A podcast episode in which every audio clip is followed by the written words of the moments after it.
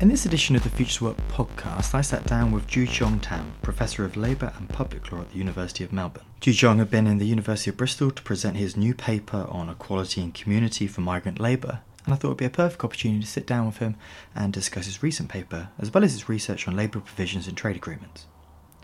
I opened the discussion by asking him, what is he working on at the moment? So one of the uh, central projects I have uh, right now is really trying to think through the ideas of uh, equality and community uh, for migrant workers uh, in this context where, you know, we see migrant workers, you know, caught up in a situation of abusive dependence where you have, uh, uh, you know, conditions of work marked by severe exploitation, serious breaches of rights and discrimination. Uh, where migrant workers in political debates are often feared and denigrated, and yet we have got a sustained increase in global migration. And uh, one of the central questions I'm pondering is really, how do we think about equality and community in this context? Mm. You know, whether there's a place for these ideals, and if so, how should we understand them? Mm. Yeah, because you you did a talk um, uh, yesterday afternoon here at the University of Bristol, and some of the interesting things that came out of that around around migrant labour, particularly around some of the challenges that we face. And one thing that you mentioned in your um, in your paper, you know, within sort of this current political climate, you know, migration has become essentially a hot topic of debate here. Mm-hmm. Um, as you see in in Europe in particular, the rise of far right parties and immigration yeah. being a major aspect of their mm-hmm. mandate, mm-hmm. and some would argue a major aspect of their appeal as well. Mm-hmm. So what would you say that are some of the major challenges that we face at the moment are surrounding migrant labour? Yeah, I think um, one of the major challenges is actually not to naturalise. Mm. Um, this the process of labour migration. That uh, firstly, not to sort of naively assume that uh, labour migration would uh, uh, produce this uh, triple win, mm. uh, as is often sold. And therefore, I think really having quite robust regulation, you know, that uh, respects uh, migrant workers as uh, workers, uh, as human beings, and also for many of them as members of uh, their receiving countries. Mm. Yeah. Give us a sort of flavour here about um, sort of sectoral context, about some of the empirical um, aspects of conditions of work of these migrant labourers. Yeah.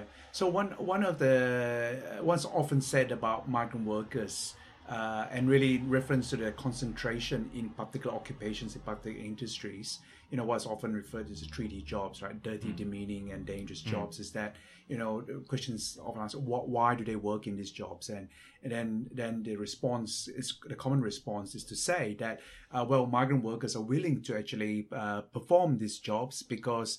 Um, Even if these jobs, however poor their working conditions are, um, uh, afford better opportunities and uh, advance the, advances their economic composi- uh, position relative to what it would have been in their country of origin. Mm. And some of my work, which in collaboration with uh, Judy Fudge, who's now at McMaster's University, has been to sort of sort of challenge this view about seeking to explain the concentration of migrant workers in these three D jobs. Uh, that it's not simply the question of the choices that are made by migrant workers, and in, indeed it's really due to the, the how migrant labours actually and migratory processes more generally are being regulated, and particularly uh, the two forms of regulation that we foreground. One is really the what we call the conditionalities. So these really refer to the vulnerabilities that migrant workers experience, and importantly, the vulnerabilities that result from the regulation of the receiving states. Hmm. Yeah. Uh, so we think about the visa restrictions, for example. Yeah. So that's one important source of regulation we foreground, trying to understand this concentration of migrant workers in these three D jobs. But the other important um, source of regulation we foreground and really seeks to answer. Uh, It's common around the world that migrant workers are not just concentrated in three D jobs, but they're concentrated in three D jobs in particular industries. Mm. Yeah, agriculture, construction, uh, hospitality, domestic work, so on and so forth. And then really, uh, the next next source of regulation that we foreground is rather obvious on when you look at that pattern is that sectoral regulation. Mm. That these are industries where there's a concentration of migrant workers, which are generally industries with precarious work norms. And is that precarious work norms, uh, in our view, that generate a demand for migrant labour, and therefore the supply of migrant labour meets that demand, that pre-existing demand, if you like, mm. of these uh, industries with precarious work norms. And why is migrant labour particularly attractive? Because for those workers working in those particular industries, they suffer from various conditionalities, mm. yeah, particularly limitations to the ability to actually stay in their receiving countries, and also limitations in terms of their access to social services and social security.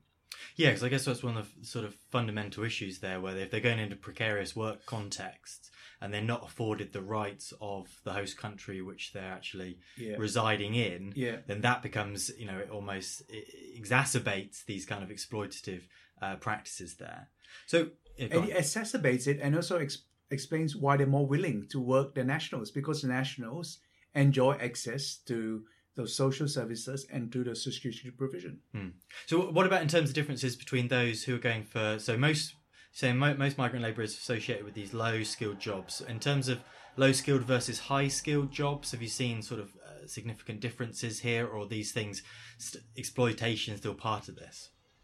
Yeah, I think, uh, you know, my, my research is focused mainly on Australia. Mm. And you, you see you see differences, of course, because I think um, those conditionalities that are imposed, uh, they're a source of vulnerability, but of course, they can be countervailing sources. So mm. if somebody has stronger market power, perhaps through their high level of skills, uh, you know, so, so for example, a case study I did uh, together with various colleagues on nurses, and mm. they're sort of...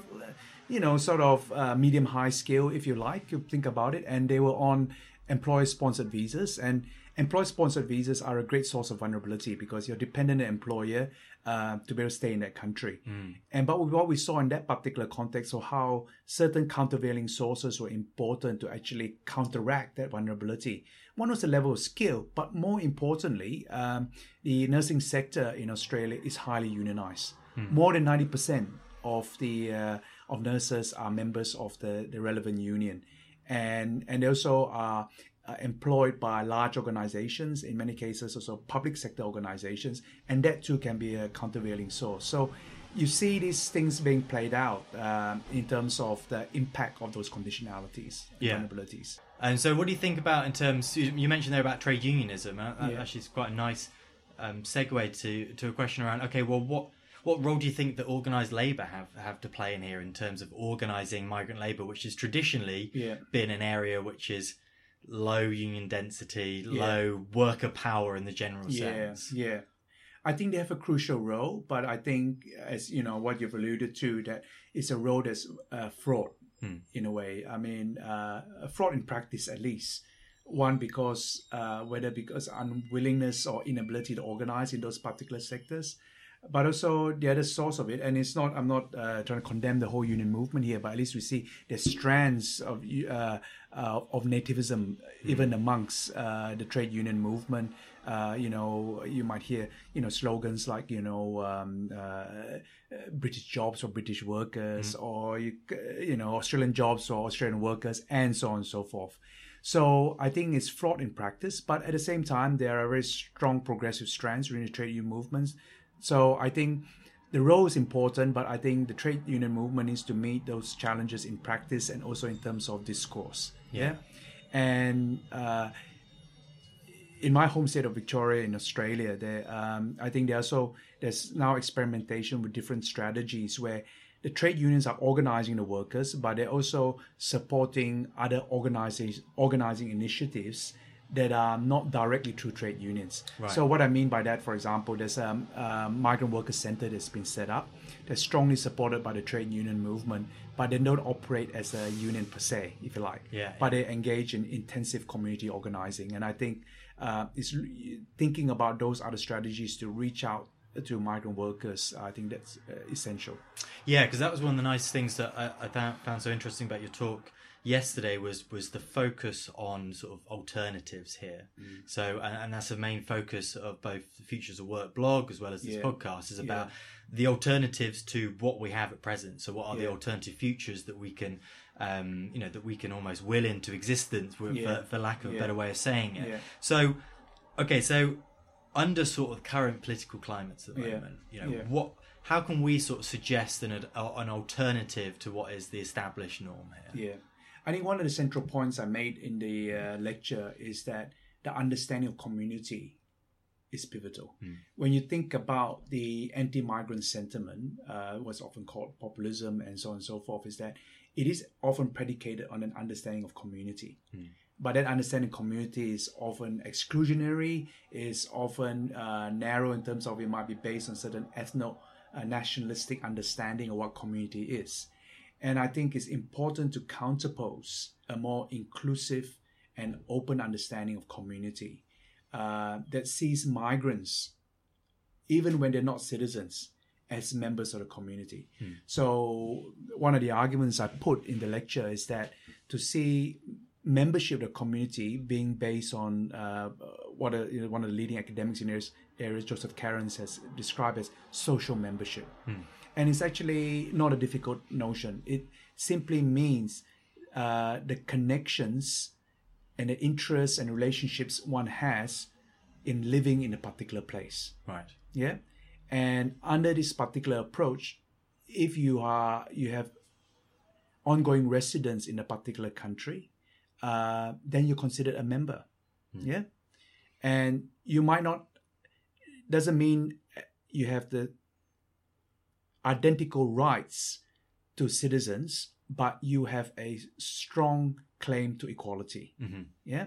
And you should, not only that, and importantly, and this was the other part of the talk, was that to think about community being based on the ethic of care, that because these are members of the society and of the community, they should be considered as such. Yeah. Mm-hmm. Uh, so I think that's important in terms of alternatives, that uh, that rather than having this Um, exclusionary, uh, contractionary, and possibly sometimes racist understanding of community, we want to be much more open, inclusive, and more just. Okay, so there's definitely a focus here on inclusion rather than exclusion, yeah. and social membership being of your membership to a community rather than to a state or mm. whatever it might be. Yeah. So, um, practicalities here. Yeah. Okay. So yeah. how, you know, um, are there any organisations sort of working on these kind of things at the moment? How do we sort of, you know, ch- I know these these are tough questions, but like, how do we, you know, how do we change the discourse uh, around these things? Yeah. I think, you know, in the paper I sort of drew various examples, like for example the uh, the recent uh, global compact on uh, regular, safe, and orderly migration, where mm. you have acknowledgement of Uh, migrants being uh, active members of the societies in the receiving countries, mm. not, not just in the countries of origin. So I think as this course, one can actually, there are, you know, at the international level, sort of movements towards this. But I think the other part of it too is, is really how the, in fact, some of the principles I'm advancing are actually reflected in some of the uh, uh, social institutions that we actually live in. So, um, for example, in many countries, uh, in local government, uh, it is residence or the right of residence that actually uh, enables a person to have the right to vote. Mm. Yeah. And not not citizenship per se, and so on and so forth, right? So that's, rec- and while it historically was based on uh, really about a property franchise, but one can understand it as being based on the fact that ongoing residence creates an interest that must be recognized. Mm. Yeah. And um, we see in many countries that where permanent residents are, are recognized virtually as equals to, to citizens, including, you know, United Kingdom, mm. uh, Australia, and, and so on and so forth. So I think part of it is recognizing that this is not completely a, sort of a fresh or completely a, a set of proposals that is completely divorced from the status quo. Mm. They're actually reflected in various forms in terms of the status quo. Um, and I think, you know, I mean, uh, in terms of uh, organizations to move forward in thinking about this, I think, again, the, the usual uh, social institutions in terms of political parties, uh, organizations in civil society, they need to be talking differently about it. Mm. And I think importantly in the, the lecture that um, I gave was that this principle of community, and this was what I expressly addressed, um, it's not too vague to you principles for actions. Mm. Yeah. Okay. Apart from the level of discourse, um, you know, what I also proposed was that uh, it's important that, you know, receiving countries act in a caring way. And mm. what was important about that was not just expressly recognizing migrants as uh, members of the society, but seeing them in those terms. Mm. Now, this has got very concrete applications in terms of how policy is made. Mm. Yeah, you don't just see migrants as units of labor addressing labor shortages or units of population to meet demographic challenges. You have to say, look, we're recognizing as members of society and what's the impact on you. And importantly, you need to give them a voice, mm. particularly with policies that affect them. And again, very concrete measures can be, you know, uh, that flow from, from that particular proposition. Mm. Yeah, very interesting. Yeah. yeah. So as you mentioned there about Global Compact, I think that's um, one thing that I'm particularly interested in is, is about um, labour standards and mm. these sort of multilateral institutions. Yeah. Um, and you talked about in your talk about the I L O and some of its conventions around migrant labour and, and their um, you know their relevance today, basically. Yeah. And so, yeah. so what do you think in terms of the role of of, of, of labour standards, which essentially should define a uh, a floor yeah. that all participants must play along with? Otherwise, they you know they get fired or whatever, which doesn't necessarily happen in practice. Yes. But it should define that flaw that all member states should be should be working um, at least towards that. So, what what do you think about that in terms of the role of labour standards and, and other multilateral organisations? Yeah, I, I think you know international labour standards play a, a vital role. Um, you know, and you know, and, and we know from the the the tenor and specificity of international labour standards is that. Uh, They they invariably leave a lot of uh, autonomy and discretion to the, to the signatory states. Mm. Yeah, and I think this is important too in terms of national self-determination. So yes, international labour standards are important, but it's also important to recognise, of course, circumstances vary in different states, and states should have some degree of discretion uh, uh, in terms of implementing uh, international uh, their obligations under international labour standards. Um, having said all that, I think the Presently, I think the picture is reasonably pessimistic. Mm. Yeah, um, you know the the conventions that I, I looked at in terms of the talk and the, the conventions dealing with labour migration, the two I L O conventions and the U N Convention on the Protection of the Rights of Migrant Workers and Members of the Family, they all suffer from uh, relatively low ratifications. Mm. Um, you know. Might not be, be going too far to saying say that these are really conventions on life support. Yeah. uh, at the same time, you see clearly see with these um, uh, documents like the U N Global Compact that there's a desire to lay down some kind of international norms, mm. not norms in that so-called hard sense of being conventions, but some kind of international understanding. So. It's sort of a pessimistic and conflicting scenario, I suppose.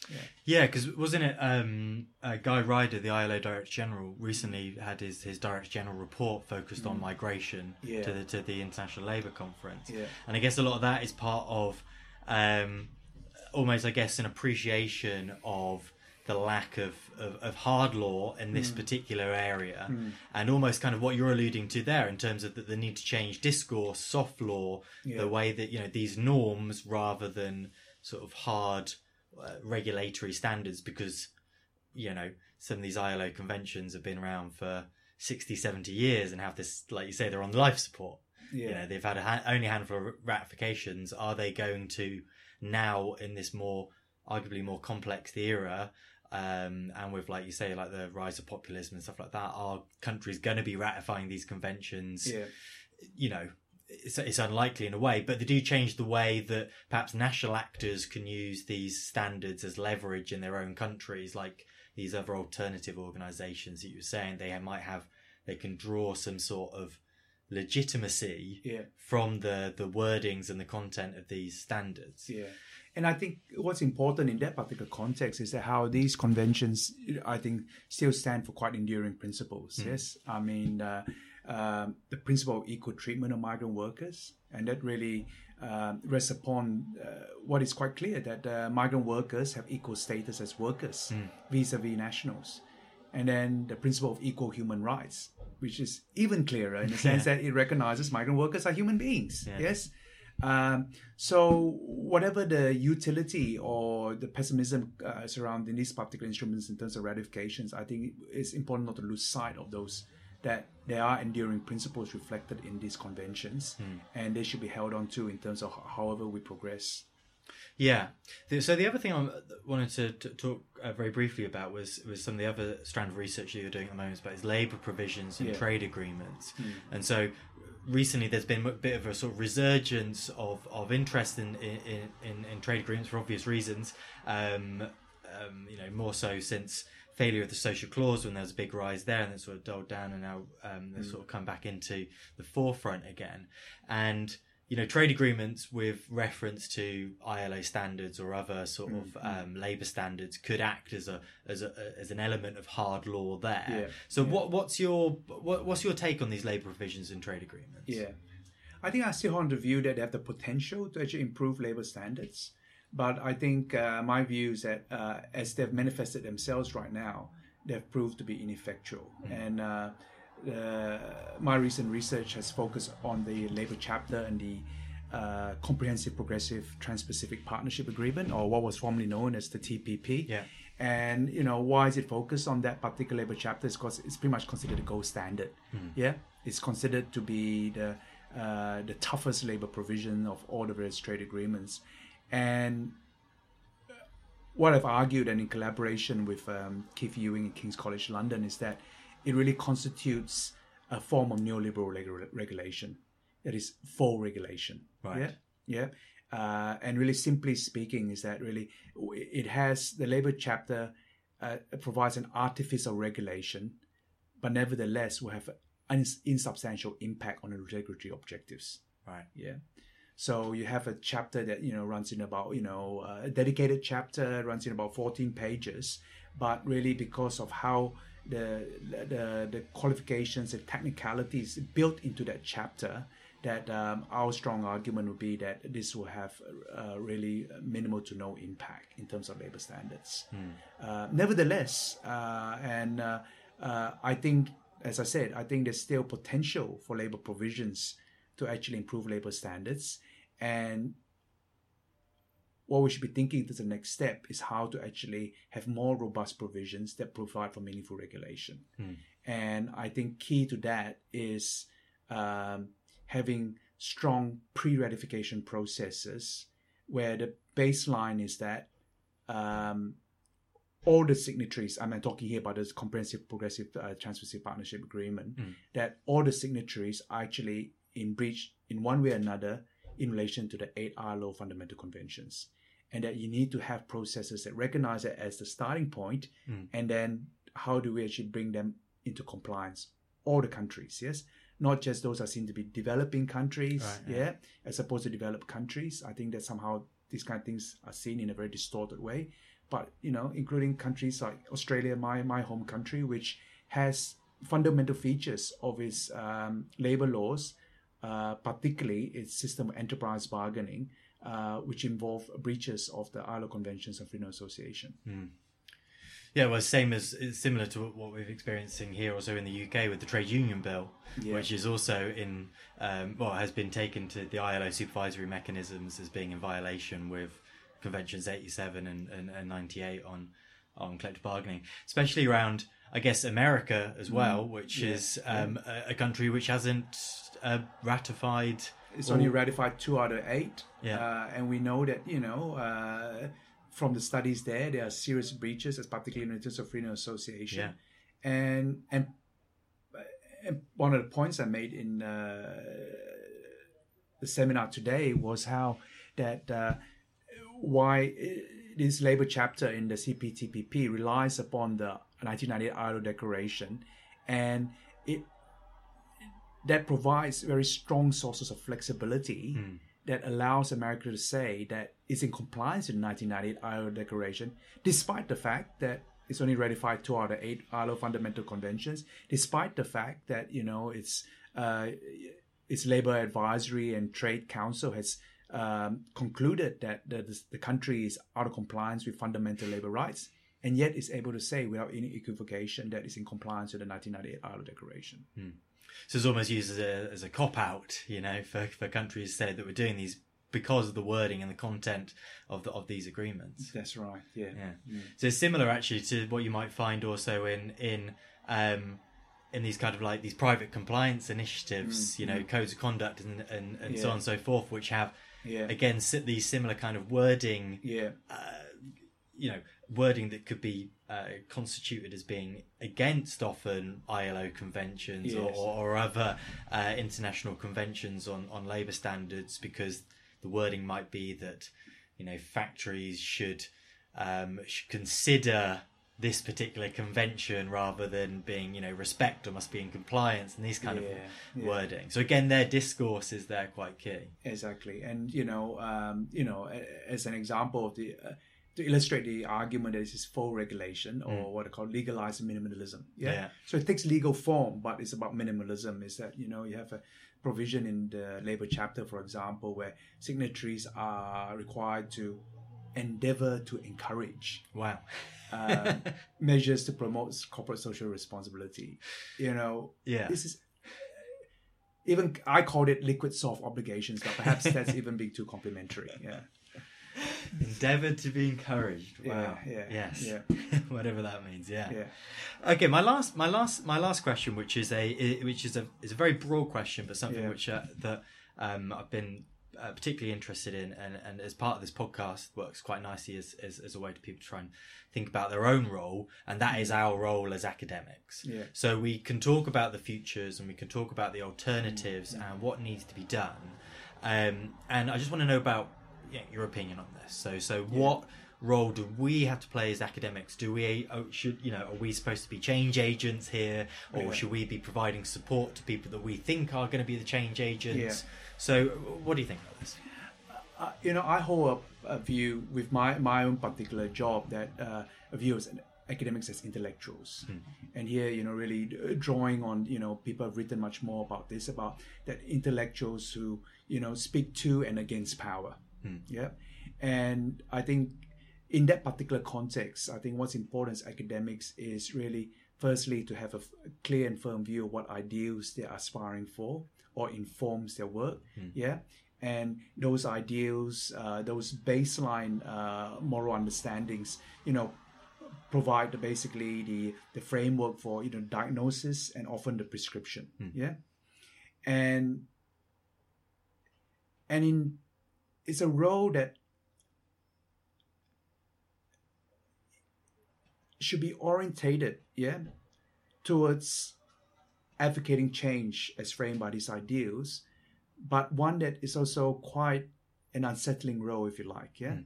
where there are tensions uh, between, you know, what is and what ought to be, um, tensions between, in trying to navigate this role between the ideals that one holds and how to actually speak to the, the values of the contemporary values, whether of society or the particular group you're addressing. Tensions between being grounded and taking flight, yeah? Mm.